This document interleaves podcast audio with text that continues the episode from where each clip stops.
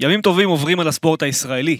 קיץ שהחל עם נבחרת הנוער שסיימה במקום השני באליפות אירופה, המשיך עם נבחרת העתודה בכדורסל, הקבוצות הישראליות בכדורגל שרושמות ניצחונות חשובים במוקדמות ליגת האלופות והקונפרנס ליג, ויש לנו אפילו אלוף עולם בריצה. ועדיין, היום בבוקר רוב הספורט הישראלי מדבר על שחקן אחד, ערן זהבי. אולי עדיף שידברו על שחקן אחר, על ניר ביטון. פודקאסט מכבי תל אביב, פרק מספר 17. מתחילים. אתם מאזינים לפודקאסט מכבי תל אביב, בערוץ הפודקאסטים של וואן.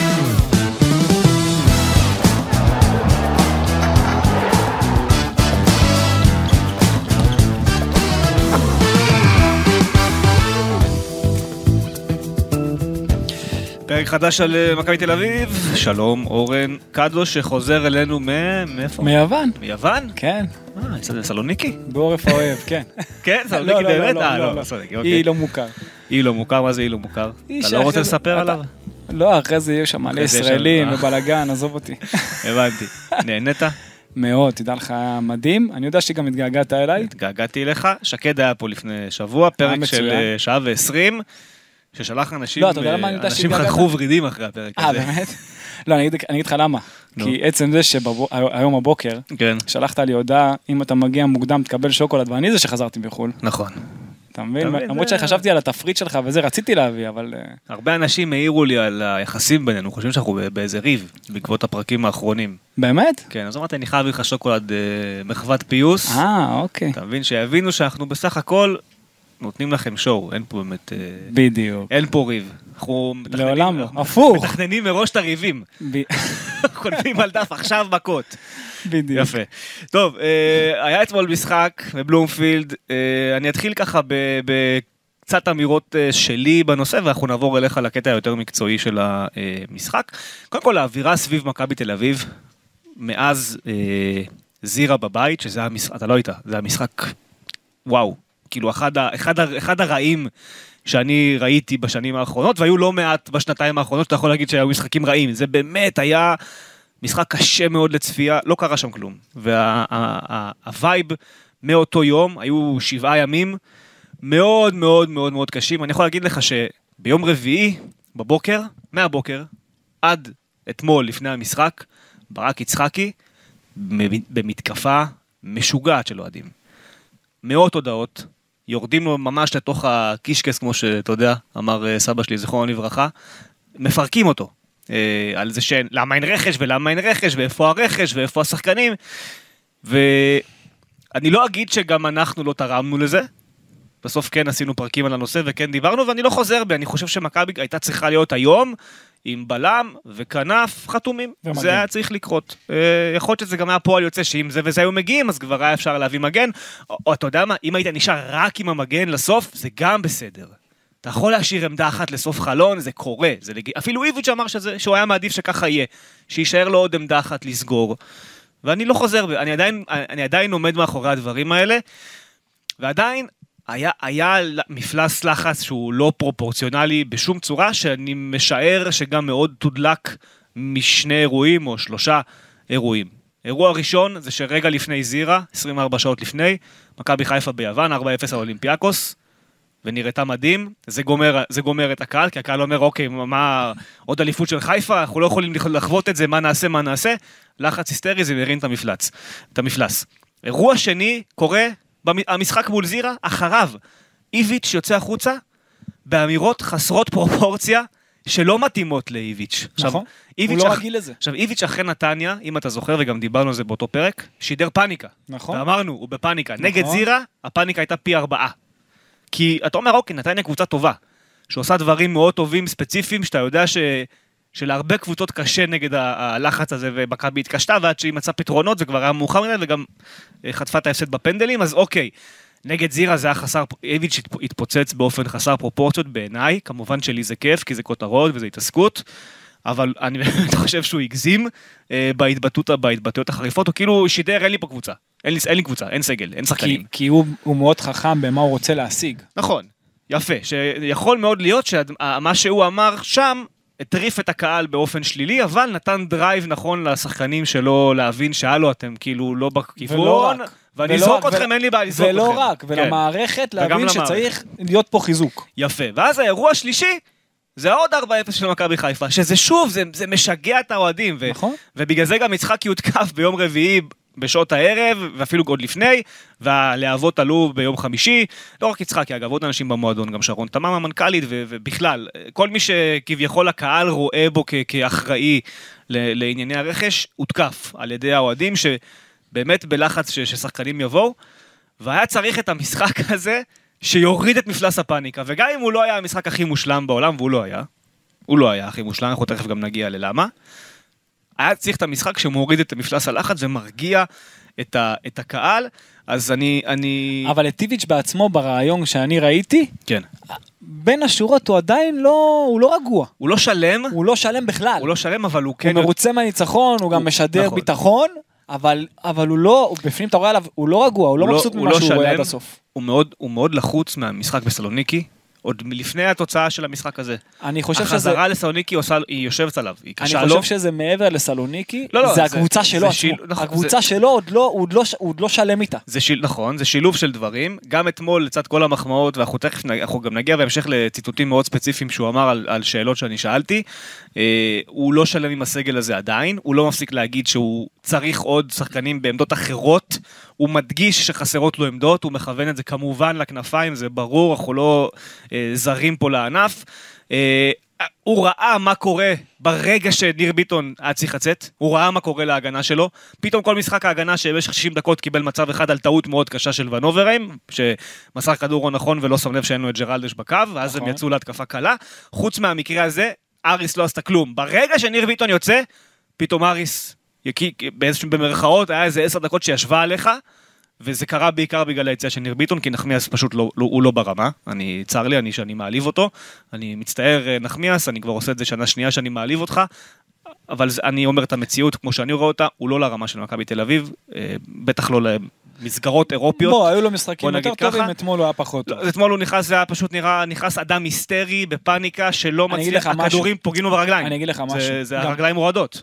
אני מסכים איתך באופן כללי, אבל כשאתה נכנס אחרי, במקום ניר ביטון, שהוא נתן הופעה כל כך טובה, לא כל אחד יכול לבוא ולהיכנס נכון. לנעליים האלה. ברור שיש... ולכן, בוא... יש הסברים. יש, יש לו, יש בוא הסברים. נגיד שיהיו לו משחקים יותר טובים. יהיו לו אני- משחקים אני יותר מקו- טובים. אני מקווה בשבילו, אבל אה, בוא נאמר שאיביץ' אתמול שוב אני ראה שהוא אבל- חייב עוד בלם. מה שאני מסכים אבל, שניר ביטון זה באמת, ואני אמרתי את זה מראש עוד לפני שהוא הגיע, שההחתמה הראשונה שצריכה להגיע, ושיש. בלמים מספיק טובים, זה ניר ביטון, נכון. קודם כל לפני כולם. אז אנחנו זאת נ- באמת עמדה כן. שעשית בה שדרוג, היחידה, העמדה היחידה שעשית שדרוג. אני הגבתי היום בטוויטר לחבר טוב, לדור, אה, דור בת, שכתב, אה, כאילו, פירט את הדברים הטובים שניר ביטון עשה, אז אמרתי לו, השדרוג הכי גדול של ניר ביטון זה שהוא בעצם בלם בעמדה שאין לך בבלם.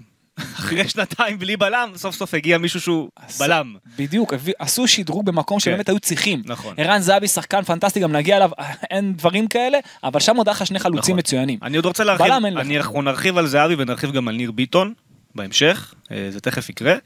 אה, אבל אחרי כל מה שאמרתי, שוב, המפלס הלחץ הורד, צריך בתוך כל הסיפור הזה גם לזכור שכל ההכנה של איביץ' למשחק נפגעת במהלך החימום.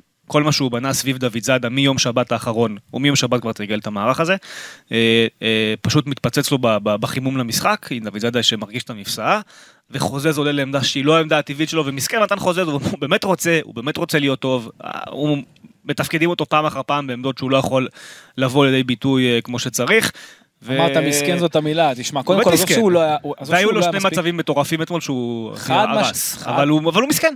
אני, קשה לי, אני, קשה לי, לא- קשה לי לכעוס עליו. כמו שאני אגיד לך, תהיה אתה על כיסא של הפרשן באיזה ליגה שאתה לא מכיר, זה גם, זה לא התפקיד שהוא מכיר קודם כל, אז... כמו שתגיד לי להיות שוער, אני לא שוער. כן, נכון, אז זה לא, שוב, זה לא, זה לא, זה לא התפקיד שלו נכון. קודם כל, אז אתה יודע, אז קשה לי איתו.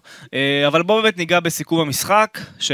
זאת אומרת, חוץ מחוזז שהזכרתי, נחמיאס שנכנס לטוב למשחק, אני חושב שהשחקן היחיד הנוסף מכל השאר שאתה יכול להגיד שהיה לא טוב או לא מספיק טוב, זה קובאס, שהוא מאוד כזה... וגם הוא חילץ לו לא כמה כדורים למעלה. ולא ו- מעוקצו, נכון, הוא פרווה, נכון. עוד פרווה, והוא אז זה לא- מה שאמרתי לך, הוא- להביא מספרים, הוא לא יכול להיות. שחקן התקפה לא, של לא, לא, מספרים, אני מסכים ש... זה לא הוא. 30 ימי החסד של קובאס נגמרו. והיו לך- היו לך עליו לא מעט, אתה אני- הימרת עליו מההתחלה. אני, הייתה לי תחושה שהוא יבוא אחרת והוא לא, בא אחרת. הוא בא אחרת עדיין, הוא אבל זה בסדר, לא- אבל זה לא זה לא, זה לא, הווינגר, או לא, עכשיו לא, זה ששיחק לא, זה אתמול החלוץ השני, לא משנה, זה לא. שמביא מספרים, הוא לא מביא צריך- מספרים. לא צריך להתעקש על זה, הוא לא נכון. צריך להיות. לא, אה, אנחנו מסכימים. ולא רק אנחנו מסכימים, גם מכבי מסכימים שזה כבר לא, לא יכול להימשך, והוא יוחלף. אני פה אני כדי... לא יודע, אני, אני- אומר- אם הוא אני נשאר אומר עד לך מתוך מידע, הוא יוחלף. טוב, אם אתה יודע זה סיפור יוחלף. אחר, אבל אה, אבל בוא תסכם את המשחק, יאללה. איך שאני רואה את המשחק, קודם כל, צריך להחמיא קודם כל לאיביץ' שהוא בא מאוד מוכן למשחק. למה הוא בא מוכן למשחק? שחקת נגד קבוצה שהכוח שלה העיקרי הוא בחלק הקדמי. עם מטורבה ומנצ'יני וגריי ואחרים, החלק הקדמי שלה מאוד מאוד איכותי, אבל החלק האחורי זה מתחת לכל ביקורת, אבל בעיקר שני הבלמים והמגן השמאלי פרסמן. זה באמת, הוא רצה שהמשחק יהיה בכוח. מהשנייה הראשונה ראית את זה, מי שחשב שמכבי באה עכשיו להניע או להראות כמו נגד זירה, שהיא יותר טובה בזה- ובזה היא מתקשה קצת, היא באה לשחק בכוח לעומק, גם אפילו שהקבוצה עומדת נמוך, לזרוק את הכדורים קדימה בכוח, אם זה מהדק, מהדקה התשיעית שם, בכדור המו- אה, העמוק של אה, ייני לקניקובסקי, ובחילוץ של קניקובסקי, במע- במעברים. כל פעם ששיחקת על מעברים יצרת מצבים. כשניסית להניע קצת היית יותר שבלוני, אבל כששיחקת מהר קדימה, גם בכוח, זה, שם הצלחת להגיע ליותר מצבים, ובזה מכבי הייתה טובה. עכשיו, כדי להגיע ליותר מצבים דרך האמצע ובמעברים, מה אתה צריך? אתה צריך אמצע מאוד חזק. אז מה עשה איביץ'? ויתר על שני כנפיים, כי גם אין לו איכות בכנפיים, אין לו שם את מי לשים, גויגון פצוע, אין לו, קובס, קובס לא מביא כל כך מספרים בצד ימין, שם אותו באמצע, עזוב שאני חושב שאוסקר היה צריך לפתוח וגם נגיע לזה, אבל... הוא, הוא איבא את, את, את השדרה המרכזית, זאת אומרת שמונה שחקנים בשדרה המרכזית, רק שניים, רק אחד על כל אגף, ו, זאת אומרת רק שניים באגפים, ואז כל חילוץ היה לך מסה של שחקנים באמצע, של אה, מצד שני, לאריס היו רק שישה. כי הם היו שניים על כל אגף, זאת אומרת שני בלמים, שלושה קשרים וחלוץ אחד, שישה באמצע, לך יש שמונה, יצרת יתרון מספרי בשדרה המרכזית, כל חילוץ שלך במעבר, הגעת למצב או חצי מצב, ובנוסף גם יובנוביץ' שהיה, דיברו על ההחמצות שלו, אבל הוא גם ידע לייצר לעצמו את המצבים, מאוד מאוד איכותי, חד מאוד בפעולה השלישית שלו מול השער, ולכן גם צריך לעשות את ה-1-0, אבל הכל התחיל גם באמת, ואני חייב, אתה דיברת על ניר ביטון. גבי קניקובסקי. גבי קניקובסקי, החילוץ שלו, הדריבל שלו לעומק, הפייק שוט שהוא עשה כאילו הוא בועט ושלח את כל ההגנה אליו, משך אותם אליו ואז הוריד את המסירה הזאת ברכות, בצורה מדודה כמו שצריך ליובנוביץ', הוא בעצם עשה את כל השאר ואז זה גם פתח את המשחק לטובת מכבי ואז אריס הייתה צריכה להמר יותר ואז כל מעבר שלך עוד יותר היה קטלני ואז החצי השני גם היה הרבה יותר קל. אז באמת ש... קניקובסקי, אני יודע שרוצים להביא דור פרץ, והוא באמת שחקן מצוין, אבל קניקובסקי מבחינתי, בהתחלה היו סימני שאלה עבורו תחת אה, איביץ', קניקובסקי זה הקשר הכי טוב שלך. הכי טוב שלך בפער. והוא באמת חייב, אתה יודע, לשחק כמה שיותר, וממש מכבי צריכה לבנות עליו. והדבר הנוסף, אתה יודע, מעבר למעברים, אני חייב לומר שעדיין יש סימן שאלה, שאני רואה את זה, מבחינת, ובגלל האיכות, זה לא שאיביץ' לא יודע להניע כדור, הרי איביץ' כשהיו לו שחקנים איכותיים כמו אצילי ומיכה ויונתן כהן ואחרים, אז הוא יודע כן גם לייצר את משחק הלחץ דרך המרכז מרכז שדה ולייצר מעברים. הוא יודע לעמוד נמוך כמו שצריך ואתה יודע ולהתגונן נכון ולגרום לכך שהקבוצה שלך לא תספוג שערים הנה הוא כבר משחק רביעי ברציפות שהיא לא סופגת אז היא עושה עבודה מצוינת בנושא הזה. אבל מבחינת משחק ההתקפה זאת אומרת שהקבוצה עם הכדור מכבי מאוד מתקשה ודווקא באירופה זה דבר שהוא יכול להיות טוב כי לבוא אנדרדוג באירופה ואז לייצר מעברים זה טוב. זה עוד בסדר. שם אתה יכול להפתיע יריבות וזה בסדר. וגם נגד ניס, אם וכאשר מכבי תגיע, היא, יכולה להפתיע, אני אומר לך, אני לא סתם אופטימי. אוקיי. אבל דווקא בליגה, נגד הקבוצות לא ריינה, אוקיי, עם כל הכבוד, אתה צריך הנעת כדור. אבל נגד קבוצות כמו נתניה כזאת, כן. או באר שבע כזאת, או... דווקא צריך- שם נכון. אתה תצטרך הנעת כדור, ותבניות התקפה, וכנפיים איכותיות שיביאו מספרים, כי לא תוכל דרך המשחק העומק בכוח על שני, על שני החלוצים שלך, אם וכאשר, דרכם להביא רק את המספרים. ולכן שם אני חושב שמכבי תוכל יותר, אתה יודע, להתקשות בליגה. באירופה דווקא המשחק המעבר והמערך הזה, דווקא יכול להיות בסדר. אני, אני רוצה לה, להרחיב את זה. אה, איביץ' ישב שנה בבית, הבית שלו בסלוניקי, אה, הוא דיבר על זה פעמיים, שהוא ראה כל השנה הזאת כדורגל יווני, ראה המון, המון פעמים את אריס, אה, עקב אחריה, אולי, אה, אתה יודע, ככה איזושהי הערה בקצה של הראש, לראות את אריס כל פעם שהם משחקים, ובסוף יצא לו טוב, אבל זה הבית שלו, סלוניקי, למרות שהוא מזהה יותר עם פאוק. ההכנה שלו, זאת אומרת, איך שהוא בא למשחק, זה בדיוק הדברים שאיביץ' בקדנציה הראשונה שלו היה מאוד חזק בהם. העמידה ההגנתית, לסדר קווים, לחץ שליש מרכזי שהקבוצה שלו, הקבוצות שלו עשו בצורה מדהימה, וגם עכשיו אנחנו רואים את זה קורה, זה מה שנקרא ת- working progress, זה בתהליך, זה, אתה רואה שזה משתפר מפעם לפעם, גם המרחקים בין הקווים נכון. הולך ונעשה הרבה יותר הכל טוב. נכון. הכל נעשה, גם התקפית וגם הגנתית. המרחקים, אתה רואה שכבר קבוצה באמת, מבחינה, וזה יותר עמידה הגנתית טקטית, אה, וגם בה- בהתקפית טקטית, כאילו המרחקים ביניהם כבר הרבה יותר טובים, אתה רואה הרבה יותר קבוצה, ולא אה, יפה. חלק אחורי וחלק קדמי. אתה יודע. איביץ' איביץ' יודע שקבוצה טובה בונים מההגנה. זה משפט שלא סתם, לא סתם. נאמר. וזה ההבדל בינך לבין אריס, דרך אגב. יפה. זה ההבדל המשמעותי ביותר בינך לבין אריס. אתה נכון. קבוצה שמאוד מסודרת הגנתית, להבדיל מאריס סלוניקי. אבל עדיין, כמו שאתה אומר, הנקודה שצריך לשים אותה באיזשהו אור, אה, קצת אה, אה, להבליט אותו, זה בעצם מה עכשיו צריך להיות הצעד הבא של הקבוצה הזו. כי אוקיי, המערך הזה יכול לעבוד מול סגנונות מאוד מסוימים, והתאים מדהים למשחק הזה, יכול להיות שזה גם יתאים בצורה מדהימה נגד ניס. יכול להיות שזה גם יתאים מדהים נגד חיפה. אבל למשחקים בדיוק. אחרים, לביתר של אבוקסיס, נגעת בנקודה. לנתניה של בן עילם, בדיוק. לבאר שבע, שהיא גם, ברדה עושה אותה, עושה דברים מאוד יפים הגנתית, אה, לניב ברדה. נכון, נכון. אה, להפועל תל אביב, נכון. המשחקים, הפועל חדרה, שאני רואה אותה הולכת להיות סוס שחור של העונה הזו, יש שם דברים יפים.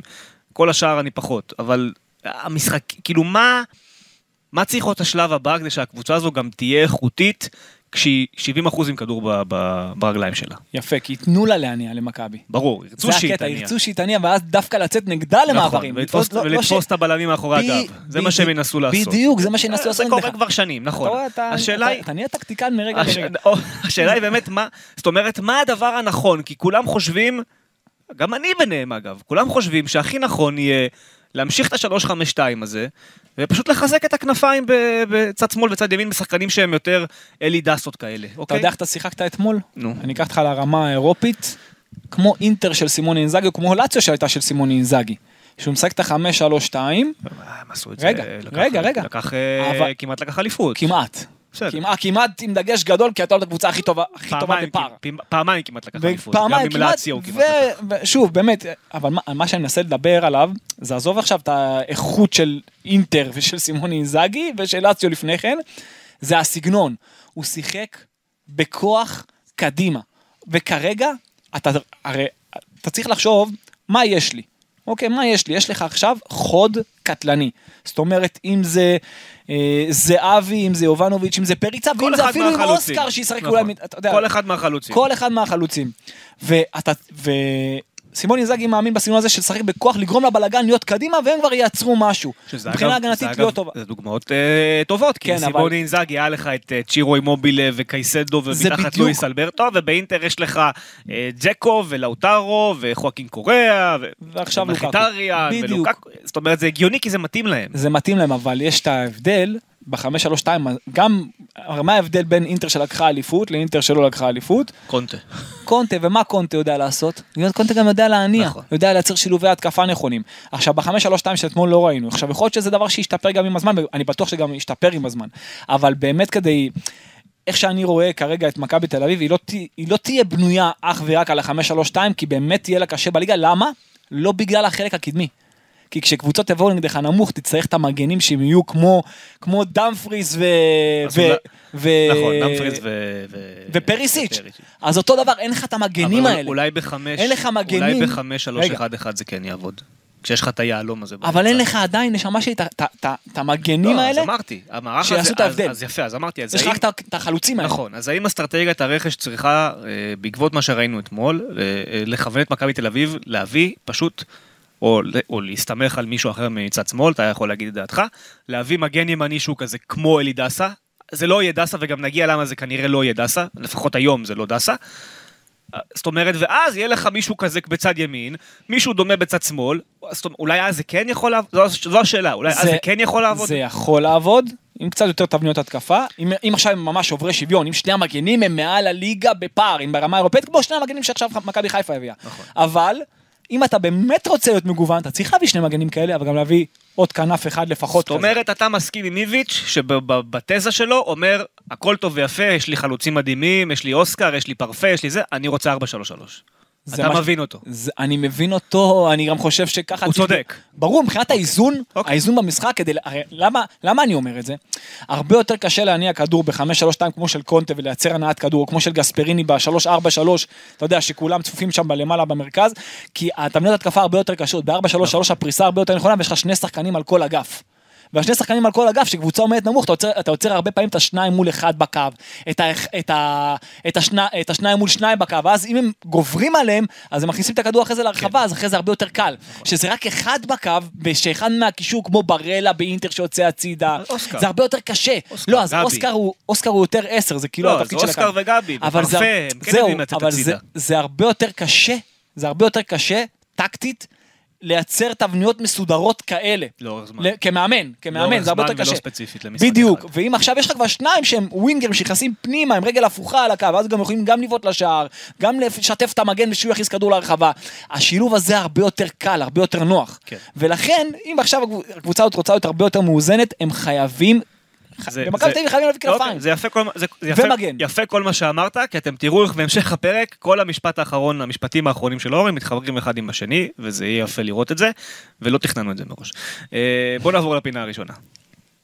השחקן המצטיין, אחרי הפתיח שנתתי על אה, ניר ביטון, כמובן שהשחקן המצטיין שלי אה, הוא ניר ביטון. למרות שאתמול בחרתי את גניקובסקי במתרחבת של המשחק, אבל אתה אמרת גניקובסקי אז אני הולך על ניר ביטון.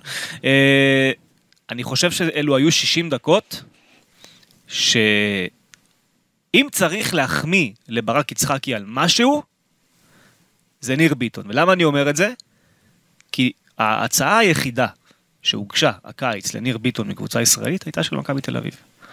והעובדה שהוא האמין שניר ביטון זה מה שהקבוצה הזאת צריכה, והלך על זה, בזמן שהיו הרבה ספקות לגבי, היו הרבה ספקות לגבי מצבו הבריאותי, כמה הוא יכול, האם יש לו בכלל את הדרייב לזה, האם הוא, האם הוא רוצה, כאילו באיזה מצב מנטלי הוא מגיע. אני, הוא עשה עבודה יפה עם ניר ביטון, היו הרבה שיחות, היה- כמו שגם ניר ביטון אמר בעצמו לפני אה, כמה ימים. אני חושב שזה רכש, שכמו שאמרת, זה הרכש, אה, הוא לא היחיד, כי לדעתי גם ונוברים נגע באיזשהו חוסר שיש למכבי באמצע. יש לך הרבה שמיניות, אבל... ב- אבל כן, הוא בסדר, אבל מי שבאמת... הוא אה, יותר, והוא גם ישראלי, ולכן זה משמעותי. אה, יוריס. וניר ביטון, אה, מעבר לזה שהוא שחקן שאין לך, האיכויות שלו עם הכדור זה וואו, זה ברמה מטורפת, וזה, ושוב, הוא אתמול נתן 60 דקות. הוא עדיין לא fit, תקשיב, מבחינת הוא עדיין לא שלו- מכיר את הקבוצה. היכולת שלו עם הכדור זה ברמה של שש אירופאי. נכון. אוקיי? היכולת שלו עם הכדור היא אדירה, החצים שלו, גם הסגירות בטח, ההגנתיות שלו. הבעיטה שלו טובות. מ-35 מטר. הבעיטה שלו, השליטה שלו, אבל אתה יודע מה אני הכי אוהב לראות? הכל, הפס שלו כל כך נקי, נכון. והכל מדוד ו- ומדויק. ואתה יודע מה, ו- היו לו- וחזק, היו לו שלוש טעויות. בהתחלה שהכדור לא נכנס לו ברגל במסירה טוב, זה לא מפריע לו. במש... הוא ממשיך, הוא ממשיך. נונשלנט, במשחק ראש טוב ונוכחות. תקשיב, אני, אתה זוכר מתי אמרתי לך, ניר ביטון, שזה הראשון, ואז נכון. עשינו פרק ממכבי צריכה, אז אמרתי לך, זאת המש... הוא השחקן הראשון. אני, נתת פה מחמאות לברק יצחקי, אגב, וכן, גם, מגיע לו, רגע, ומגיע לו. שנייה, גם בתכנון הזה, אגב, גם בתכנון הזה, הידיעה שלי על ניר ביטון הייתה, אני פרסמתי לראשונה שמכבי הולכת לניר ביטון, זה קרה באמצע מאי. זאת אומרת, התכנון של, של יצחקי הוא היה נכון. הוא הלך על ניר ביטון כבר מסוף העונה שעברה, זאת אומרת, הוא היה מאוד חדור מטרה לשם, ואני אומר לך, ותשים לב, לא היה הצעה מבאר שבע ולא היה הצעה מחיפה, וחיפה עכשיו מה היא אומרת? מה היא צריכה? עוד בלם. אז איפה הייתם? כן, אבל עוד בלם, איפה הייתם ב- עוד איפה- בלם שיגבה. אתה לא למה? להביא... רגע, אתה בכר לא משחק שלושה בלמים עכשיו, לצורך העניין. מדי פעם הוא בעיקר עם שניים. כן. בעיקר עם שניים. כשאתה- כן. משחק עם ניר ביטון אתה לא יכול להביא אותו עכשיו על תקן שחקן ספסל, ולכן גם אתה יודע זה טבעי שהוא היה בא למכבי תל אביב. אני אומר הפוך, אם מכבי תל אביב לא הייתה מביאה את ניר ביטון שהוא אופציה כליגיונר הכי מותר בהיסטוריה אולי, נכון. הכי- מותר. הכי מותר בהיסטוריה שלנו, ובאמת משהו, איך שהוא גם נראה, והממדים שלו, והיכולת הטכנית שלו, וגם משחק ההגנה שלו, אם היא לא הייתה מביאה אותו, זה באמת זה כישלון, זה היה כישלון. מטורף. עכשיו אני חייב להוסיף עוד רגע, משהו. שנייה, אני אגיד לך עוד משהו. אוקיי. אני אגיד לך עוד משהו. מנהל מקצועי שלא היה מביא לא אותו ולא את ערן זהבי, זה לא- ברור, אין פה מה. המבחן שלו הוא לא שם. נכון המבחן ש- שלו הוא נכון לא שם. שהמבחן הוא לא שם, המבחן אבל שלו זה להביא מה אבל- ש- מה שצריך קודם כל, אז כן, משבצת נכון. אחת כי הבאת גם זה קל, אוי ואבוי אם לא היית מביא את ביטון. אנחנו לא, לא להביא- חלוקים בזה, אבל מה שאני, מה שאני כאילו רוצה להגיד, זה שבתוך כל גל העליהום המטורף הזה, שאנחנו עם חלקים ממנו מסכימים, וגם מכבי מסכימה, גם מכבי אומרת, בלם היה צריך להיות פה כבר, וגם כנף היה צריך להיות פה. מכבי בעצמה אומרת את זה. גם מגן היה צריך להיות. בסדר, מגן וכנף מבחינתי זה אותו היינו הך, זה כזה פועל יוצא של אה. אחד עם השני. אבל זאת אומרת, ה- ה- ה- כן לסגור את ניר ביטון מהר, מאוד מהר, הוא סגר אותו מאוד מהר, את ניר ביטון, זה דברים ש, שכן צריך להגיד ליצחקי עליהם, כאילו, בסדר, עשית, עשית דבר טוב. זהו, אני לא אומר, אה, אתה מדהים, אתה המנהל המקצועי הכי טוב בעולם, עשית דבר טוב. וכשאומרים איפה הרכש, איפה הרכש, זה משפט שהוא הוא מעליב.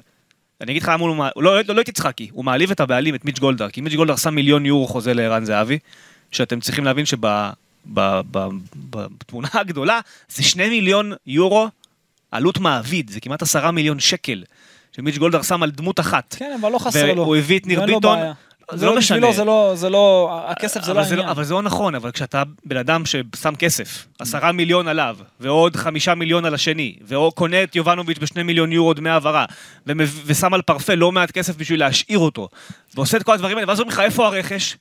זה לא, זה לא רציני. אתה מבין מה אני אומר? כקהל, זה לא רציני, זה לא, זו לא אמירה שצריכה להיות. אתם יכולים להתמרמר על אבל זה שאין בלם. הוא קיבל על על יונתן כהן שניים וחצי מיליון לא, יורו. עזוב עכשיו את על ה- עזוב את המספר, הוא- גם הכניס כסף. עזוב את המאזנים, המאזנים לא רלוונטיים, אתה לא, לא, לא בודק אה, אה, כדאיות של בעלים לפי המאזנים בסוף אה, עונה. מה שאני אומר שהכסף זה לא... הבן לא אדם. שם המון כסף מהכיס שלו בשביל לבנות קבוצה טובה, ונכון שהיה צריך להיות פה בלם ושחקן כנף, ובסדר, זה בסדר להגיד שטעית שאין פה בלם וכנף עד עכשיו. זה בסדר להגיד את זה. כן. אבל אי אפשר לבוא ולהגיד על מיץ' גולדהר, איפה הכסף? הבן אדם משקיף פה כל עונה 100-150 מיליון שקל תקציב. אי אפשר להגיד על מיץ' גולדהר אנחנו איפה לא הכסף. אנחנו לא אומרים איפה אנחנו, הכסף. לא יש אנחנו, כסף, יש לא כסף. אנחנו, הקהל. עזוב, גם אני הקהל, אומר אנחנו לא- הקהל. גם- אני חושב גם הקהל, זה לא איפה הכסף, זה איפה, יש לא, כסף, לא, לא, אני אומר- הוא אני- נותן כסף, אני יודע- איפה השחקנים שתביאו אני- בכסף אני הזה, יודע זה הכל. אני יודע מה נאמר, ואיך נאמר, ואנחנו גם נגיע בהמשך לאלידסה, והודעות שאנשים שולחים, על למה אתם עושים לו עוד 100 אלף ועוד 200 אלף.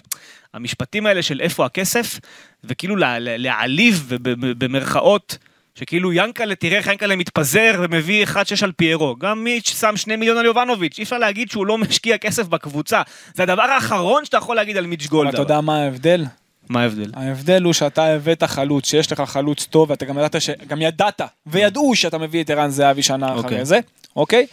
שכבר יש לך שלושה חלוצים טובים, במקום להביא כנף ברמה גבוהה, או אותי, מגן ברמה גבוהה, או בלם שוב- ברמה גבוהה. אתה שוב מחוזר, מחזיר אותי לבנייה שאני אומר, על זה אין, אין פה עוררין שהיה צריך להיות בלם והיה צריך להיות שחקן כנף. אני חושב עוררין. פשוט- אבל זה לא באשמת מיץ' גולדהר. אני לא אמרתי שאני לא מאשים את אבל אני מיץ'. לא מדבר עליך, אתה אל תכניס את עצמך, אתה, שוב, אתה חוזר על עצמך כל הזמן, אתה לא הסיפור פה, אני אומר, ההודעות שהקהל כתב והעביר למי שצריך, והאמירות האלה, השלטים שהיו בקריית שעון לפני חודש, איפה הכסף, איפה ההשקעה, זה לא יכול להיות, זה דברים שהם בעיניי, זה חוסר הבנה של מעמדכם כאוהדים, וגם איפה אתם נמצאים? אתם חמש אליפויות בעשור האחרון, ליגת אלופות, ליגה אירופית, שני גביעים, כאילו, על מה אתם מדברים?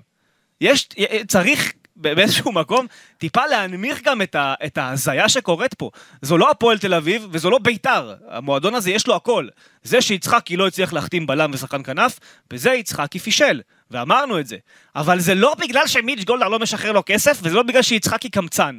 זה כי הדברים נעשו בצורה, בצורה לא הכי נכונה, וכי שחקנים שהם רצו אה, להחתים, הבריזו להם. אז קודם כל, אנחנו יכולים לדבר הרי בשם עצמנו, מה שאנחנו אומרים. מה שקהל, כל אחד אני יכול להגיד... דיברתי עכשיו על הקהל. זה כמו שעכשיו קהל יכול עכשיו אה, במצב של 0-0 להגיד תכניס חלוץ, זה לא קשור. נכון, אז בסדר. אה, אני לא דיברתי עכשיו. על הקהל, אבל אני אומר לך שדברים כאלה בסוף הם הם מייצרים אווירה מאוד רעה סביב המועדון, ובאמת שאין סיבה לזה. אין בעיה. באמת שאין אני- סיבה לזה. אני- זה שאתמול הקהל היה צריך לשמוע שערן זהבי מגיע בשביל שיקנו עוד 3,000 כרטיסים, אני זה- אני לא אוהב את זה. זה לא, זה לא אמור להיות ככה. הקהל של מכבי תל אביב, והרבה שומעים אותנו, צריך להיות שם לא משנה מה. צריך להבין שבאמת, ה, ה, זה, ה, ה, זה מרגיש בכייני מדי. זה בסדר להגיד, אתה זה פתחת בסדר פה- לבקר את יצחקי. כן, אבל אתה פתחת את אבל יש ה pod. כאילו גם איזשהו ערך מוסף לאוהדים, שצריך, ש- שצריך להביא אותו אבל למגרש. אתה בעצמך עכשיו פתחת את ה pod, אוקיי. תבין, תהיה רגע בראש של האוהד הממוצע. אוקיי. אוקיי, הממוצע. ואתה רואה את מכבי חיפה ומחזקים בדיוק בעמדות של המגנים, איפה שבאמת השובר שוויון, ואז גם לליגה יהיה להם אה, את האקס פקטור, נכון, ובחלוץ שהם היו צריכים. אבל שנייה, ואתה רואה שאצלך, אתה עוד. לא שם, וזה מתסכל את האוהדים. כשליברפול, אוקיי? כן. לא מצליחה להחתים שחקן, וסיטי קונה את הולנד. הקהל של ליברפול לא בא למשחקים.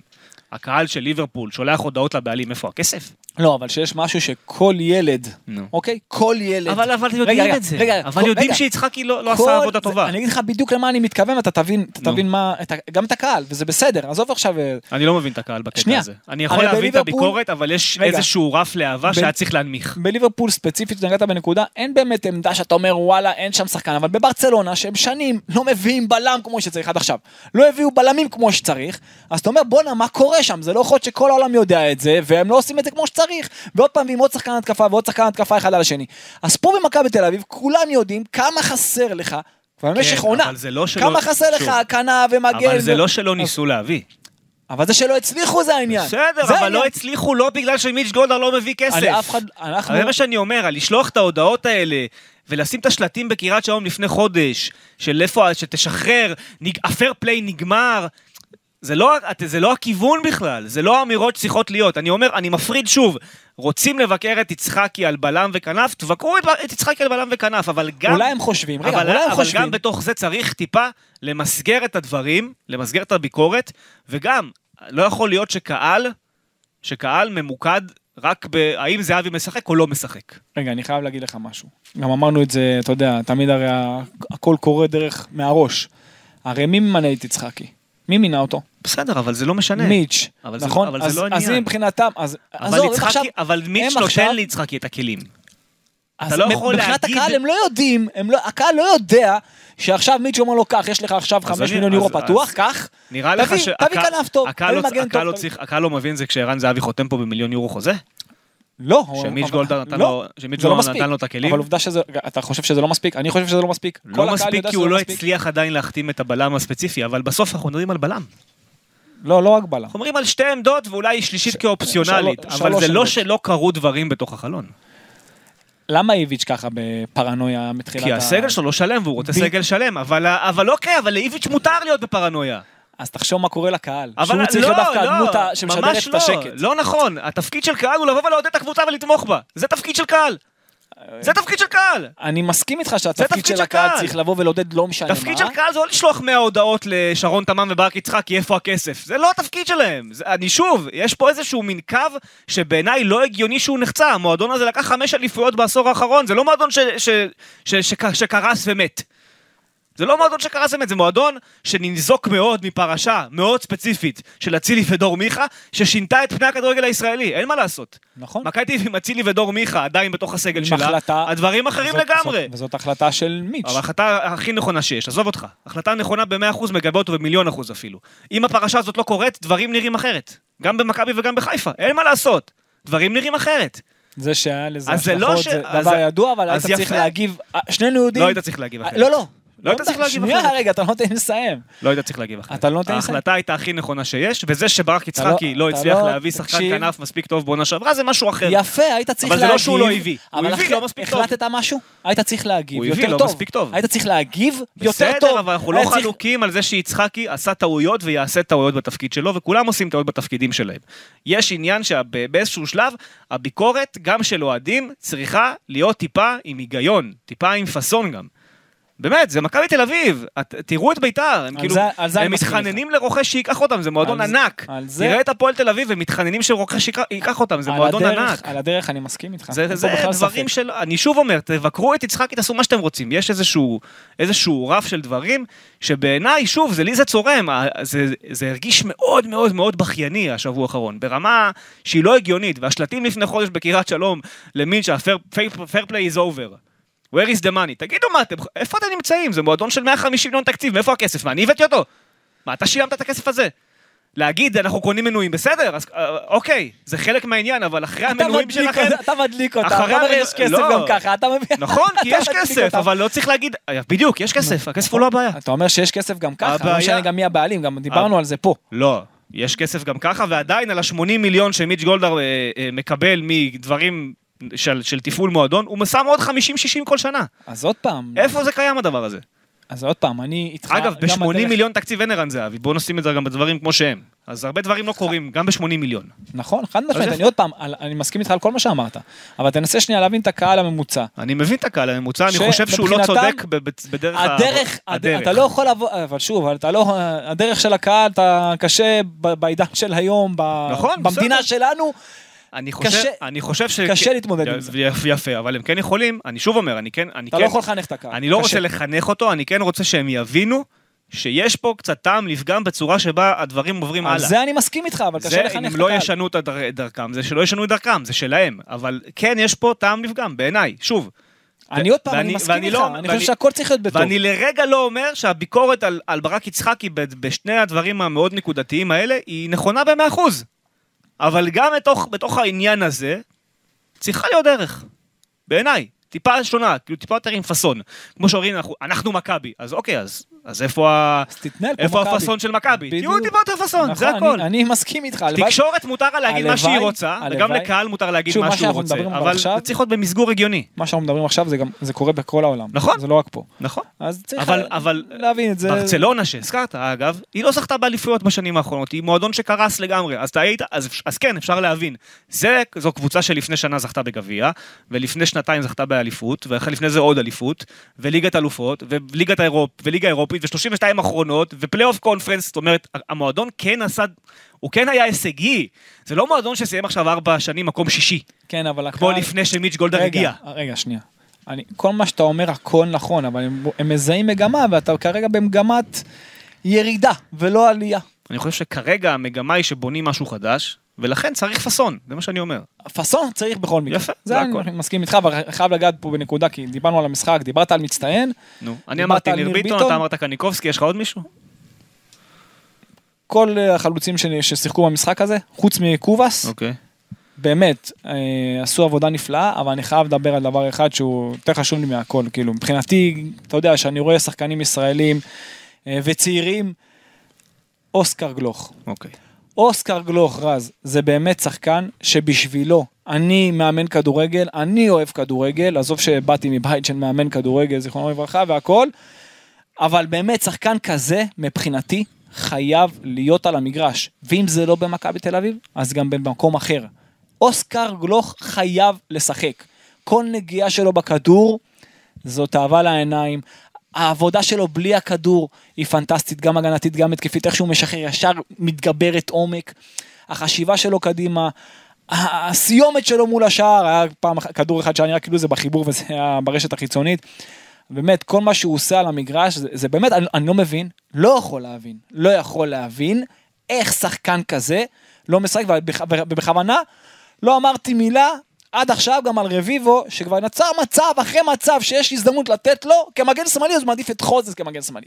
אוקיי, אז משהו עם הצעירים לא מספיק. לא מספיק עבורי. ושאתה שולח את נידם, ושאתה שולח את מזרחי, ושיהיה לך עוד מגן, אתה יודע, איכותי.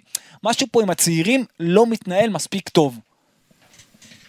יכול להיות שכרגע זה בעיניך לא מספיק טוב. אני שוב, אני לגבי רביבו אני לא יודע לחוות דעה. אני לא ראיתי את רביבו ברמה של בוגרים עדיין, כדי להגיד לך אם זה מספיק טוב כמו שראינו באליפות אירופה. אני לא יודע. שוב, עדיף יש- להכשיל את חוזז כמגן. אני לא, אני באמת לא יודע מה הוא רואה באימונים. אני לא שם בשביל להגיד לך מה הוא רואה באימונים. לגבי אוסקר, לגבי אוסקר, אוסקר. אני חושב שאוסקר במשחק הראשון נגד זירה אולי היה צריך לשחק, להיכנס טיפה יותר. לא, לא, מאשר- לא, אני מדבר עכשיו. לא, אני עזוב, אומר, עזוב שעד שהוא היו- נכנס. היו שלושה מצבים עד היום לתת לאוסקר אה, גלוך לשחק. במשחק הראשון נגד זירה זה היה אחרי שהוא עשה שני נכון, עם לא הקבוצה. מספיק, נכון. עדיין לשים אותו שתי. דקות, בסוף היה יכול לעשות דקה 80 או עכשיו 75. לפני קובאס, עכשיו לפני לא קובאס. משנה, עדיף. שנייה, משחק הקודם נגד זירה, בגלל כל הפרשה ומה שקרה, היה הגיוני מאוד שהוא לא יפתח. בסדר. אתמול, נו. אני מסכים שלפי, זאת אומרת, לסגנון המשחק שהמאמן חיפש, אוסקר התאים יותר מקובאס. בדיוק, זה הכל. זה הכל, אבל זה זה הכל. עדיין לא ברמה שאתה יכול להגיד יש מגמה. זה לא, זה עדיין לא שם. אוקיי. אנחנו במשחק שלישי רשמי, אפשר להגיד, מאז שאוסקר חזר מאליפות אירופה, זה עדיין, בוא, מה? עדיין לא כדי אתקן. לפתח מגמה. אני אתקן, ואני אומר שאני מאוד אתאכזב. אם, מאוד. לא, אם במשחק הבא הוא לא יפתח. במשחק הבא הוא לא יפתח. גם אני אגב. זה גם, הכל. גם אני. יפה. אה, בוא נעבור לפינה השנייה. הרגע של הערב. אין הרבה מה אה, להרחיב, הרגע הוא מאוד, מאוד קל אה, לבחירה, וזה הגול של אה, ערן זהבי, והכניסה שלו בכלל הייתה מלווה שם ב... כאילו, תחשוב מה קורה בנגיחה נכנסת שם פנימה, השוער- מטורף. השוער לוקח שם גול גדול, פשוט כן? מטורף. תגובה מאוד אה, יפה של השוער. אבל הגול- המיקום שלו. הגול עצמו, אני העליתי את זה- אני העליתי את זה בפניו אחרי המשחק, בפני ערן, בריאיון שעשיתי איתו. הגול עצמו זה, זה ממש דוגמאות, אה, דוגמה מאוד אה, דומה לגול ההוא בדרבי בדרבי, 3-2. נכון, נכון. גלוך זה ייני, נכון? ובדש זה פריצה, דרך אגב. וערן עם אותה סיומת בדיוק, לאותה פינה, הכדור השטוח הזה שמתגלגל שם. זה... היכולת של ערן זהבי לשים את הכדורים ככה, על הקורה שהשוער לא יכול לעשות שום דבר, זה מדהים, זה לא נורמלי. פשוט, הסיומת שלו היא, היא 100 מ-100. כן. באמת, זה, אין דברים כאלה. הסיומת שלו מול השער זה פשוט תענוג, באמת, אבל שוב, כל החלוצים, אבל הוא בכלל, זה משהו, זה רמה אחרת לגמרי. אבל אני חייב גם בפעולה הזאת, הפעולה של גלוך, ההשתחררות, החשיבה לעומק, נכון. השניים הללו חייבים לשחק. נכון. חייבים לשחק, אני חושב מכבי צריכה להיות שוב- קודם כל אלה. בעיניי זה גם יקרה, וגם ערן דיבר אחרי המשחק על השיתוף פעולה עם אוסקר, ואמר, אנחנו בסך הכל שלושה אימונים ביחד, זה, זה עוד דבר שילך וייבנה וישתפר. אה, אני אמשיך ואגיד, אנחנו נמצאים פה 25 יום לסגירת חלון באירופה, אוסקר לא ילך לדעתי לשום מקום בחלון הזה, אני אומר את זה כל הקיץ. אה, אני חושב שהשיתוף פעולה שלו עם ערן זהבי יכול לעשות לו דברים מדהימים להמשך, ויש שיתוף פעולה, כמו שאני מעריך, אה, ואוסקר צריך לכוון את עצמו לינואר או לסוף העונה. ככה אני רואה את זה, זה נכון עבורו, וזה נכון עבור מכבי תל אביב. זו, זו דעתי, מה שנכון עבור אוסקר, זו דעתי, והוא ישחק. מה שנכון עבור. אוסקר, זה, זה להיות במקום טוב, זה גם נכון. מכבי תל אביב, אבל להיות במקום טוב, אם זה אירופה או אם זה מכבי, אבל מקום שהוא משחק קבוע. הוא ישחק. קבוע כעשר, קבוע. הוא ישחק. אגב, אני רוצה רק להזכיר שגם אצל קרסטייץ', שנתן לו לפתוח בהתחלה שלושה משחקים ברצף בנקר, אחרי זה היו ארבעה משחקים שהוא עלה מהספסל דקה 60. אז כאילו, בואו גם נמסגר את זה. נגד נתניה בסמי עופר עלה מחליף, נגד חיפה בסמי עופר עלה מחליף, דרבי עלה מחליף. כאילו גם פה אפשר, אתה יודע, זה לא... זה לא שהיה עשרה משחקי פלייאוף וכל העשרה הוא קיבל 90 דקות. ומאז הייתה אליפות אירופה ומה שהוא עשה. בסדר, עשה, עשה יופי של אליפות, אני כן. מסכים, אבל, אבל זאת אומרת, בוא, בוא גם לא נ, נ, נייצר דברים שלא היו. ואליפות אירופה, כבודה במקומה מונח, אנחנו רואים את זה על כל השחקנים שהיו באליפות אירופה, שלא מצליחים לצאת החוצה. ואמרתי נכון. לך את זה בפרק שאחרי אליפות אירופה, בעיניי מה, ש, מה שעשה אוסקר, הוא שם את עצמו על המפה. הוא שם, עוקבים אחריו עכשיו המון המון מועדונים ש, שמשחקים עם מספרי 10, וזו השנה שלו להוכיח להם שהוא שווה את הכסף. כי לשים על סמך אליפות אירופה, שזה 4-5 משחקים, 7 מיליון, 8 מיליון יורו, קשה מאוד שאתה ישראלי. אם הוא היה אנגלי, פורטוגלי, אז כן, זה היה קורה מזמן, אבל הוא נכון. לא.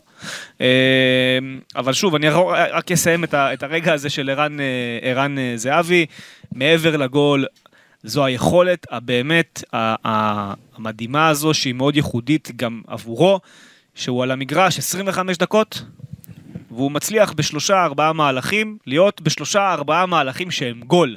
נכון. הנגיחה, הבעיטה, הבעיטה בשמאל שלא התלבשה לו ועפה מעל השער, השער שהוא שם אה, זה, ואני גם אמסגר את זה, ראו שהוא לא מסוגל לרוץ לא, יותר לא מרבע מסוגל, שעה, לא. והוא, והוא הרגיש והוא עצר. הוא היה צריך לשחק במשחק הזה עשר דקות, רבע שעה רבע שעה זה מקסימום. מה שגם אמר, זה גם מקסימום. מה שאיביץ' והוא הוא- אמרו. הוא לא יכול לעשות switch הגנה כמו שצריך נכון. וזה, אבל מבחינה התקפית, החדות שלו, אז בדיוק. אי אפשר ו- לקחת לו את זה. ו- ולכן אני אומר, זה, זה, זה רגע שהוא הוא הרגע של המשחק, והוא גם רגע שמצית לך את הדמיון, כי אתה אומר, גם ניר ביטון אתמול היה מוכן ל-55-60 דקות, ערן היה מוכן לרבע שעה גג, כשזה... כשבעוד שלושה ארבעה שבועות הם יגיעו, ניר ביטון יגיע כבר לפני, כן? אבל כשערן יגיע בעוד חודש ל-90 אחוז אה, fit שלו, וניר ביטון כבר יהיה ב-90 אחוז שלו, זה כבר, זה כבר level אחר של אה, שחקנים, וזה, וזה ידחוף את מכבי למעלה, ואני רוצה לדבר על, אה, על סטיפה פריצה, ובואו ניתן איזה מעברון ונגיע לשם. בין השורות. אני אתן לפני סטיפה פריצה, שניר ביטון נתן רעיון מדהים אחרי זירה, שאני ראיינתי אותו. האמירות שלו, הביטחון שהוא משדר, הרוגע, הדברים הנכונים, גם אתמול הרעיון אחרי משחק שלו, רעיון מדהים, הדברים שהוא אומר, והשק, אתה יודע, כולם רוצים לקטול, והביקורות, וזה לא מעניין, ויש פה חבורה טובה. הוא אומר דברים ש, שמנהיג צריך להגיד, ואני רק משפט אחרון עליו, כי באמת התעסקנו בו לא מעט, אין תחליף לשחקן שמגיע מתוך סביבה שלוקחת תארים במשך תשע שנים ברצף. ברור. הבן אדם הוא שיאן התארים לליגיונר, זכה באליפויות בלי הפסקה, שיחק בליגת אלופות, שיחק בליגה אירופית, הגיע למעמדים האלה, היה שם, גם אם הוא היה פצוע בשנים האחרונות, זה לא משנה, הוא היה שם, הוא חי את הסביבה הזו, הוא מגיע מתרבות אחרת לגמרי של כדורגל. הבן אדם הוא בול מה ש, ש, שחוליית עשה הגנה, ועושה קריירה אדירה. בדיוק מה שחוליית הגנה כמו מכבי תל אביב צריכה, והוא בכלל, מה שהקבוצה הזאת צריכה. דיברנו לא מעט עונה שעברה על, על מנהיגים, על חוסר במנהיגים, שאין לך מי שיסחוב את הדבר הזה על הכתפיים שלו. על להביא את ערן וניר ביטון באותו חלון, זה, זה גם מונע על הדברים האלה בהרבה, בהרבה דרכים. ברור. וניר ביטון יהיה מדהים העונה. אני רוצה לדבר על סטיפה פריצה. אה, אתמול הוא נכנס, גם 30 דקות משחק כמו, כמו זהבי, למעט ההחמצה שלו שהיא היא באמת, אה, אתה יודע, הוא כאילו נלחץ טיפה מה, מהסיטואציה לא, והכדור קצת- ברח לו. קצת ברח לו הכדור, אבל הוא עשה כן, פעולה, הוא הוא הוא- יצר את המצב. אבל הוא עשה- יצר לגמרי את המצב. הוא עשה שלושה ארבעה מהלכים של גולים. נכון. ב, ובאמת, נלחם. ודרך ו- אגב, הוא גם היה פנוי עוד כמה מצבים, ואז חיפשו את ערן יותר כדי להכניס נכון, אותו למשחק. בסדר, שזה... כן. פריצה היה מצוין. אבל, פר, אבל למה, אני, למה אני אומר את זה? כי פריצה, ואתה רואה את זה באופן ברור מערך שהעונה הזו מתחילה, הוא, הוא מבין שהוא, שהוא אופציה שאלה. שלישית, נכון. ושדרכו במועדון היא לא, לא ברורה. ברורה, ועדיין, זה בן אדם שמגיע ומשחק ונותן את הכל, ונלחם, ועשה אתמול יופי של כניסה. אה, ושאלתי, וש, ובכלל, מכבי אתמול שיחקה כמו שאמרת, 3-5-2, או 3-5-1-1, אוקיי? בסדר, זה מה שהיא שיחקה. ושאלתי את, את, את, את המאמן בסיום, אמרתי לו, האם זה המשחק שנותן לך את החותמת, שזה האלף המערך שמתאים למכבי תל אביב, אבל ב', האם זה המשחק שמוריד מסדר היום את האפשרות שפריצה יוחלף בזר אחר? כי ג'רלדש קובאס פריצה, אלו השלושה שחקנים שיצטרכו לפנות מקום למגן ימני, לכנף ולח... ולבלם. אין... התרחיש הזה יכול להימנע רק אם תצליח להחזיר את אלי דסה. כרגע נכון. זה לא קרוב, אנחנו גם נגיע תכף ללמה זה לא קרוב. אה, ובתשובה שלו, איביץ' קודם כל מאוד מאוד מחמיא לפריצה, ואומר, אני, יש לי שלושה חלוצים, והלוואי ואני אוכל לשחק איתם בכל משחק, כמו שעשינו הפעם, ואני מאוד אוהב את הגישה, ואני המלצתי למכבי להביא אותו, והוא לוחם, ואני אוהב שחקנים כאלה בסגל שלי, ואני שמח שהוא בסגל שלי, אבל, אבל, אני לא יכול להגיד לך איזה זרים לא יהיו פה, כי אנחנו עדיין לא יודעים. זה עדיין דברים שלא נסגרו. זאת אומרת, השם של פריצה עדיין בספק מאוד גדול להמשך. צריך גם, ל- ל- ל- צריך גם למסגר את זה, שבניגוד לג'רלדש וקובאס, שכשהם ילכו זה יהיה בשחרור, אתה נכון. צריך לתת להם פיצוי. פריצה תוכל- ש- בדיוק. הוא שכיר. נכון. ו- ואני יודע מהמקורות שלי ביוון, שאייק אתונה מאוד חמה עליו, ותהיה מוכן לשים מיליון וקצת על, על ההעברה, וזה, וזה יפה. זה, זה לא, אי אפשר לפסול את זה. נכון. אמ, ואנחנו שוב חוזרים לנקודה, ולכן אמרתי שאתה תראה איך הדברים שאמרת בהתחלה יתחברו להמשך הפרק.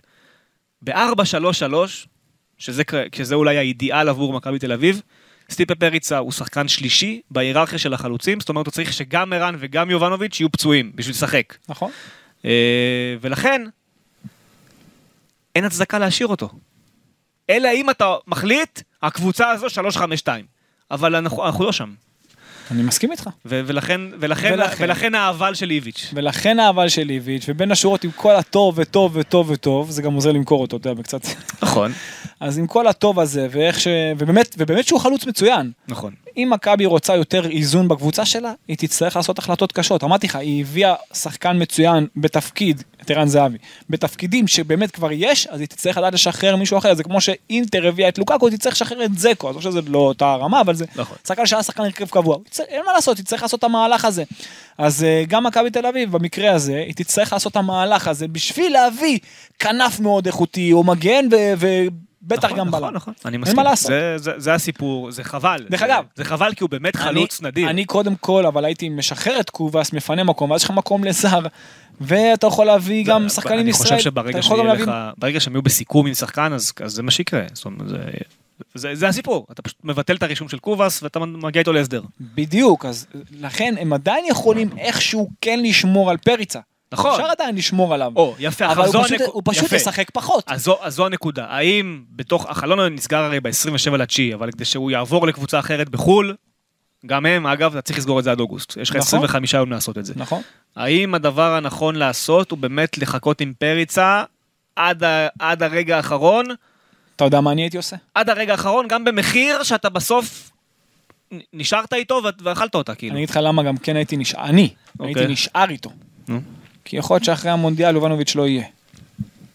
אתה מבין מה אני אומר? לא מופרך. וגם אם הוא יישאר חלוץ שלישי, אז אתה אומר לו, אין בעיה, בחצי הראשון של העונה אתה תשחק פחות, אני אשלב כמה ש... אני, אני כמאמן הייתי אומר לו, אני אשלב אותך כמה שיותר ברוטציה, כמה שאני יכול, אתה כרגע שלישי, אבל נכון. אתה גם יכול להיות ראשון. אתה נכון. גם יכול להיות ראשון אחרי ינואר. בסיטואציה מסוימת. בדי- פתאום פציעות, זה, אתה יכול, ברור. אתה יכול להיות ראשון. כן. ולכן הייתי שומר אותו, לא משנה מה, אני לא הייתי מוותר עליו, כי באמת יש לך חלוץ איכותי, לא הייתי מוותר עליו, אבל הייתי מוותר על, גם על ג'רלדש, גם על ג'רלדש, וגם על על קובאס. ומביא שני שחקנים איכותיים, גם אם זה אפילו מגן צעיר. שני כנפיים, מגן וגם זה וכנף כנף. התקפית. כן, חד משמעית. ו- זה הדבר הנכון ויש לך פה לעשות. שני זרים שאתה יכול לש- להחליף. נכון. אז הייתי מחליף אותם, את שני השחקנים הללו. אני, אני מסכים איתך, ואני מסכים איתך. אני, אגב, אני, ולכן כל העבר אני הזה עם פריצה, אני הייתי מבין את הבין השורות. ביניים. מציע פתרון ביניים, שאני לא יודע אם הוא ריאלי, וגם, אתה יודע, השחקן צריך להסכים לזה. הפתרון ביניים שלי זה כמו שאתה אומר, קובאס ג'רלדש אה, להיפרד, פריצה, תחתים אותו על חוזה חדש, תן לו משכורת יפה, שיהיה לו עכשיו עוד שנתיים שלוש איתך. אם תגיע לחלון, יעבור החלון האירופי ואתה אומר לעצמך, מה אני עושה, מה אני עושה, מה אני, אני חייב כנף, אז הוא כבר אצלך חתום, תשאיל אותו. עם אפשרות חזרה בינואר. אני, איך שאני רואה את קודם כל זה, זה זה, נכון. זה כאילו ה... זה נכון, אבל איך שאני רואה לא את זה, יכול לקרות, הוא לא יסכים בחיים. יובנוביץ' אחרי ינואר לא יישאר. כאילו אפשר יהיה, כן, אבל אני לא חושב שפריצה להתקדם. יסכים ל... ל- למה? תן לו לת- עכשיו, כמו שאמרת. לתרכיב כזה. תן לו חוזה עכשיו לשנתיים שלוש. ואז כאילו מה, תשלח אותו להיות מושאל יש לך עכשיו אותו ואת למה? ערן זהבי. לנתניה? לא, מה פתאום, אתה לא אומר? מש... לא, אני אומר, אל תשאיל אותו. אה, אוקיי. תשאיר משאיר אותו פה, תשאיר אותו. פה, חלוץ שלישי, וברוטציה, יש לך נגד ריינה? תן לו. יש לך נגד זה, תן לו. יש... אז-. זה מוביל אותנו לפינה האחרונה של הפודקאסט. אה, ניתן את המעברון שלה ונ- ונתחבר. ועכשיו, המלפפוניאדה. במצב הזה שאתה מציע, השארת את פריצה, כן, אתה חייב להביא את יונתן כהן. חייב, אוקיי. חייב. שזה הכותרת של הפרק הקודם עם שקד. אני ראיתי, אבל את זה גם, זה גם אמרתי עוד נכון. אה, באפריל. אתה חייב להביא להביא. כנפיים איכותיים, ואם אתה יכול ישראלי, חובה. גם הייתי גם, הייתי גם מביא זר. הייתי גם מביא גם זר. אמרנו, זר, כנף על, עמדה על עמדה. זה כן. כנף על קובאס, מגן ימין הוא שחקן על כל קו ימין על- על כן. על ג'רלדש. גם אתה יודע, זאת עמדה, כאילו, זאת עמדה כל כך משמעותית למכבי תל אביב, כי הרי כל הקבוצות בליגה, אני מדבר על הליגה, לא באירופה, דווקא באירופה, לשחק כמו אתמול, אמרתי, זה, דבר שיכול לעבוד טוב. בליגה שיצופפו נגדך לאחור, הרי תחשוב, קבוצה שמשחקת נגדך, שלרוב זה, היא תהיה- תשחק הגנתי, לרוב, היא לא כמו נתניה שתלחץ גבוה דווקא, היא תלך אחורה ותצופף לאמצע, ואז השטח שלך יהיה דווקא בקווים, ומשם אתה צריך את השחקנים הכי משמעותיים, בכנף ובמגן. ודווקא שם אתה חייב הכי הרבה, וזה זה מה שמכבי, ולכן גם כל הביקורת על מכבי, על יצחקי, על מיץ', על, על, על המערכת, שאלו העמדות שכבר מזמן מזמן היו חייבות כבר להיות סגורות. אה, נכון. טוב, אה, בוא נעדכן אה, מה בעצם קורה אחרי שדיברנו על סטיפה ועל קובאס ועל ג'רלדש, אז אני אומר לך מתוך מידע שזו התוכנית. אם יהיה להם מגן ימני טוב יותר וכנף טוב יותר מה- מהקיימים, הם יוחלפו אחד באחד. זה המצב. פריצה כרגע, הייעוד הוא להחליף אותו בבלם. זה כרגע המצב.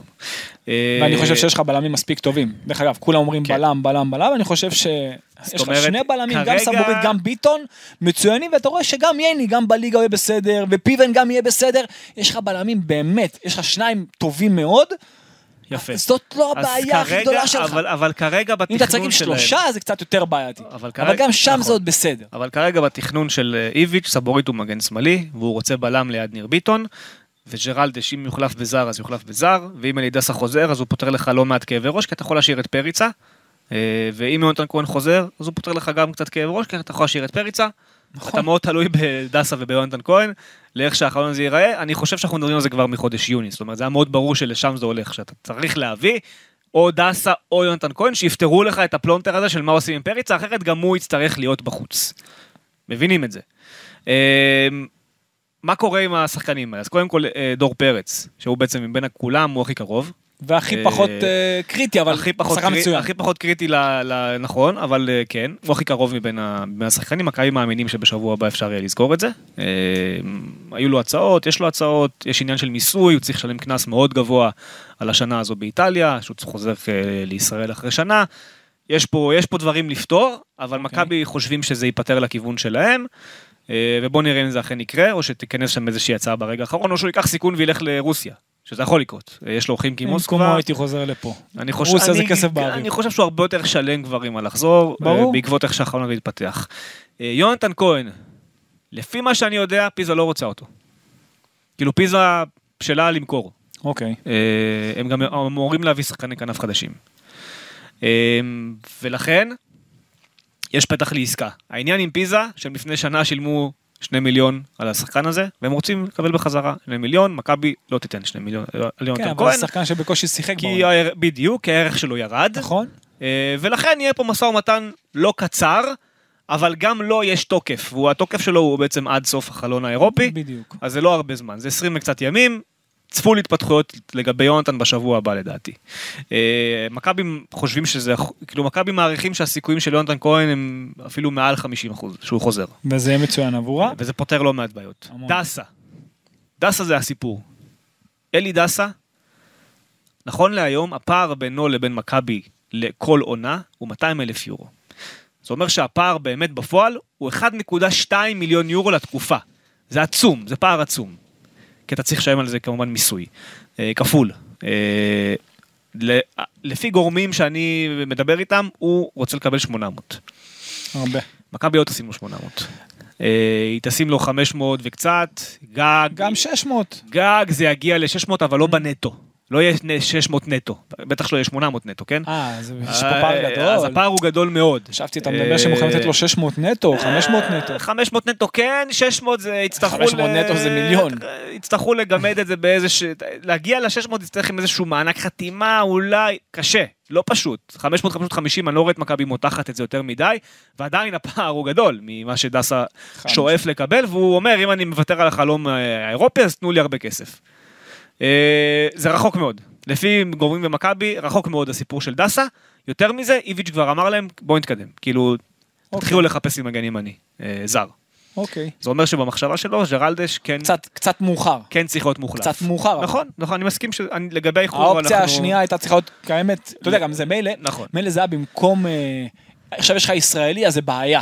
יש לך גם ככה זר בעמדה הזאת. כן. אני לך חושב שהם- תשחרר אותו להביא כבר זר מזמן. אני חושב שהם באמת מאוד האמינו שדסה יחזור. אבל הנה, אז הפער הוא- עצום. הם האמינו שאם... ד- הפער הוא עצום. נכון, אבל הם האמינו שאם דסה ביוני יבקש 800 וביולי לא יהיה לו הצעות אז הוא ירד, והוא לא ירד. אמרו אוקיי, אז אם ביולי אין לו הצעות ובאוגוסט, אז באוגוסט הוא ירד, והוא גם לא יורד. אז אם הוא לא יורד, והוא מושך את זה עד סוף חלון, אז מכבי לא תחכה. אני מאוד מאוד מחזיק מאלי דסה, חושב שהוא מגן פנטסטי, יכול לעזור למכבי מאוד, אבל אם הפער הוא כל כך עצום, התוכנית, התוכנית ב' הייתה חייבת כבר להיות אז קיימת. תוכנית ב' כבר עכשיו- וגם הבעיה, אז גם אין בעיה פה, כי יש לך מקום לזר בדיוק על. אותה עמדה, אז מה הקטע? אז בשבוע האחרון, רגע, אני חייב להגיד עוד אז משהו. בשבוע האחרון התוכנית הזאת התחילה לצאת לפועל, והם באמת בחיפוש אקטיבי אחרי המגן ימני זר. לא, אז מה שאני אומר שהתוכנית ב', האופציה של השחקן הזה, כבר הייתה חייבת להיות כבר קיימת ממזמן, זה אחד, והדבר הנוסף הוא, אז למה שחררת את גיא מזרחי? לא שחררת גם מזרחי, הוא לא שוחרר, הוא לא הלך להפועל חיפה? עדיין במכבי. לא שוחרר, לא הוא ולא נידם, עדיין במכבי. עדיין במכבי. אוקיי. אה, לא שוחררו. זה שיש סיכום שכשהם ישו- ישוחררו זה יהיה בהשאלה לפה ופה, סבבה, יש סיכום יש, אבל ליביץ' כרגע לא משחרר את שניהם. אוקיי. מבחינתו עד שלא מגיעים אה, התחליפים הם לא הולכים. אה, זה לגביהם. אה, נראה לי שס- שסיימנו. כן, נראה לי שסיימנו. כן? דיברנו על הכל, עברת על הכל? עברנו על הכל. רק הנקודה האחרונה שבאמת בסוף היא תקרה, זה בסוף יגיע לשם, יהיה לך עומס פסיכי על שתי עמדות קישור. נכון. של השמונה והעשר, שאני לא יודע איך הוא הולך לפתור את זה בעונה אם לא תהיה אירופה. אתה מבין אבל כמה... אם ש- לא יהיה לו אירופה, אין מבין- לי מושג איך הוא פותר את זה. אבל אתה מבין מה- העניין? כמה מכבי לא מאוזנת? נכון, היא אנחנו לא חוזרים מאוזנת. לזה שוב, הרי כל קבוצת כדורגל, כל מנהל מקצועי, כל מאמן כדורגל יודע שקבוצת כדורגל צריכה להיות בנויה משני שוערים, לפחות שלושה ארבעה בלמים, ארבעה מגנים, שישה קשרים, שישה חלוצים, זאת אומרת כולל הווינגרים, וזה בדיוק מה שהם במכבי. אתה מבין? זה כאילו זה הבסיס, הבסיס לא קיים. העניין זה שגם אם זה יהיה שם, עדיין יהיה לו עומס פסיכי בשמונה ובעשר. כי למה? כי יש לך שם עשרה שחקנים או שמונה נכון. שחקנים, ובחלוצ... בכנפיים אין לך בכלל. בכלל. לא, אני אומר, אז גם אם הוא יביא שתי כנפיים, עדיין הם לא באים על חשבון קשרים, זה הקטע, הם באים על חשבון זה עמדות מה שאני אומר, אין לך, אחרות. בכלל. זאת אומרת, זה... הבנייה לא נעשתה שם כמו שצריך. הבנייה היא, קשה, הבנייה של הקישור היא, זאת אומרת, כי, אבל אתה גם, גם כמועדון, אתה לא יכול להגיד לא לדור פרץ. אתה לא, צריך, אתה אתה לא צריך יכול. להחזיר אותו. נכון. אתה לא יכול להגיד לא לוונוברם, כישראלי, הוא גם לא זר, זה, זה טיקט מטורף. נכון. אתה לא יכול לשחרר את אייל גולסה. כי למה בעצם? תן לו לסיים את החוזה, ואם אתה לא רוצה אחרי זה שילך, הכל בסדר, אבל אתה לא יכול להגיד לו לא. וגלאזר וקניקובסקי, וזה. ו- יפה. ו- וריקן וגלאזר וקניקובסקי. אז אה, כאילו אתה אומר, גלוך הוא בעצם הטיקט לא, שהפתיע את כולם. הוא עשר. לא, אני אומר, גל- יש גם בעיה בעשר, כי בעשר יש לך גלוך, פרפה, דן ביטון, ואפילו גבי יכול לשחק בעמדה של עשר, גבי קניקובסקי. כאילו, ואילון. ואילון, מה אתה עושה עם דן ביטון? ובתכלס. גם קובאס הוא יותר עשר מאשר כנף. אתמול לא ככה הוא שיחק, אה, ואני אומר, אבל אתה לא יכול כמועדון להגיד לפרפה טוב, אל תחתום, תלך בחינם. אתה לא יכול, אתה חייב להשאיר אותו. אז בגלל זה ניסו לעשות לו את ההסבה לכנף, וזה מה שאמרתי לך, שכרגע אין להם שום כנף. אמיתי. בסדר, כי הוא פצוע, אבל... אה, לא, לא, אני אומר כנף לא, אמיתי, אולי- אני לא יודע אם אורגינל, ההסבה הזו בסוף תתפוס. אני אתן לך דוגמא, כמו, אני, אני די בטוח שהוא יתעקש לתפוס אותה, כן? אני לא יודע אם זה יתפוס לו בסוף, אבל הוא, הוא כן יהיה מאוד עקשן על לנסות את, קובס, את אה, ככנף. זה, אין זה, בעיה. ככה זה הולך, ל, ל, ל, לשם זה הולך. השאלה בסופו של זה דבר. אם הוא יהיה winger כמו קובאס, שלא מביא מספרים, או שיהיה winger כמו אצילי, שכן מביא מספרים. זה, זה, זה שם המבחן. הרי כ winger הוא חייב להיות ממש בהתקפה, דיברנו על זה ב pod הקודם שהייתי, שהוא חייב להביא גולים, שערים. הוא נכון. בהתקפה הוא חלוץ. נכון. בהגנה כן, הוא קשר, הוא מיישר קו ארבע. נכון. בהתקפה הוא חלוץ. הוא יהיה חייב להביא וזה מספרים. זה, זה יהיה אה, מעניין לראות אם הוא נכון. להביא.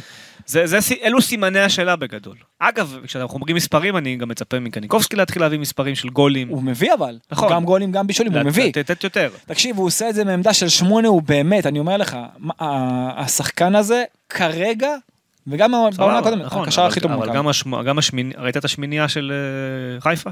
את עלי מוחמד צמצמת נגד איזה? אז אני אומר, דרך אגב, הוא גם צריך להביא גולים. זה שאלי מוחמד לא במכבי תל אביב, אה, זה כבר דברים משנים. אה, לא זה- קשור, לא זה ככה, גם. זה באמת לא קשור לאנשים שפה, בוא. אה, עונה לא קודמת. תחילת- תחילת עונה קודמת. זה לא קשור. תחילת עונה זה קודמת. לא קשור לברק יצחקי. לא אמרתי אל ברק יצחקי, אני אומר, תחילת זה עונה קודמת, יכלת להביא אותו. לא יכלת להביא אותו, דיברנו על זה כבר באחד הפרקים. לא יכלת להביא אותו, ניסו להביא אותו, היה שם, הייתה דמות שכיוונה את זה מאוד למכבי חיפה, ועשתה מה שצריך כדי שהוא לא יהיה במכבי תל אביב. בסדר, זה כבר בסדר, זה היסטוריה, הטעות עם עלי מוחמד הייתה כשהוא היה לך בידיים, אצל ג'ורדי, כמושאל, נכון, כן, לא כמושאל, כשחקן של בית"ר בבית"ר תל אביב. ואתה ראית כל משחק שלו וראית שהוא טוב, נכון. ונתת לו עדיין ללכת, במקום להביא שלך, אותו משם בכמה שקלים, הכי קל בעולם, בגלל זה זה ואז שלך. להשאיל, סתם אני אומר, היית יכול להביא אותו כבר אז. בסדר, זה טעות היסטורית, אבל היו לא מעט... כשאתה הקבוצה הכי טובה ולוקח אליפויות בפער, אז אתה לא... אז אתה אומר, אוקיי, אז אני יכול להפסיד את זה וזה, אתה לא חושב הלאה מה יקרה, זה גם קרה להם עם רוקאביצה אגב. נכון. אה, בסדר, זה זה היה הפרק שלנו. אה, יופי, היה כיף, התגעגעתי. היה כיף. אה, ברור לי שהדברים שאמרתי על הקהל הולכים לרדוף אותי, לא. לא מתעסקים עם קהל. אבל אני, אני. מקווה שאנשים זה לא- הבינו זה את לא ה- את ממקום- הכוונה. אז אני, אז אני אגיד, כן. זה לא ממקום רע ולא כביקורת לקהל, זה כדי, הרי אתם מכבי, אנחנו מכבי, בואו נשדר את זה.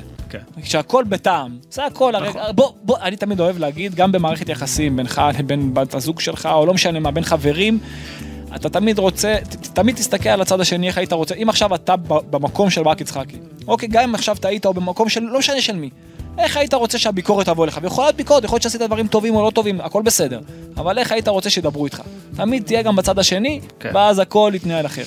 אני אומר, שוב, אני, אני לא מנק... אני אומר את זה ואני אחזור על זה בלי הפסקה. אני לא מנקה את יצחקי מכלום, ואני אומר עדיין, הוא יודעים. עשה עבודה לא מספיק טובה, ואמרתי את זה, ואני אמשיך להגיד את זה, והוא יודע את זה.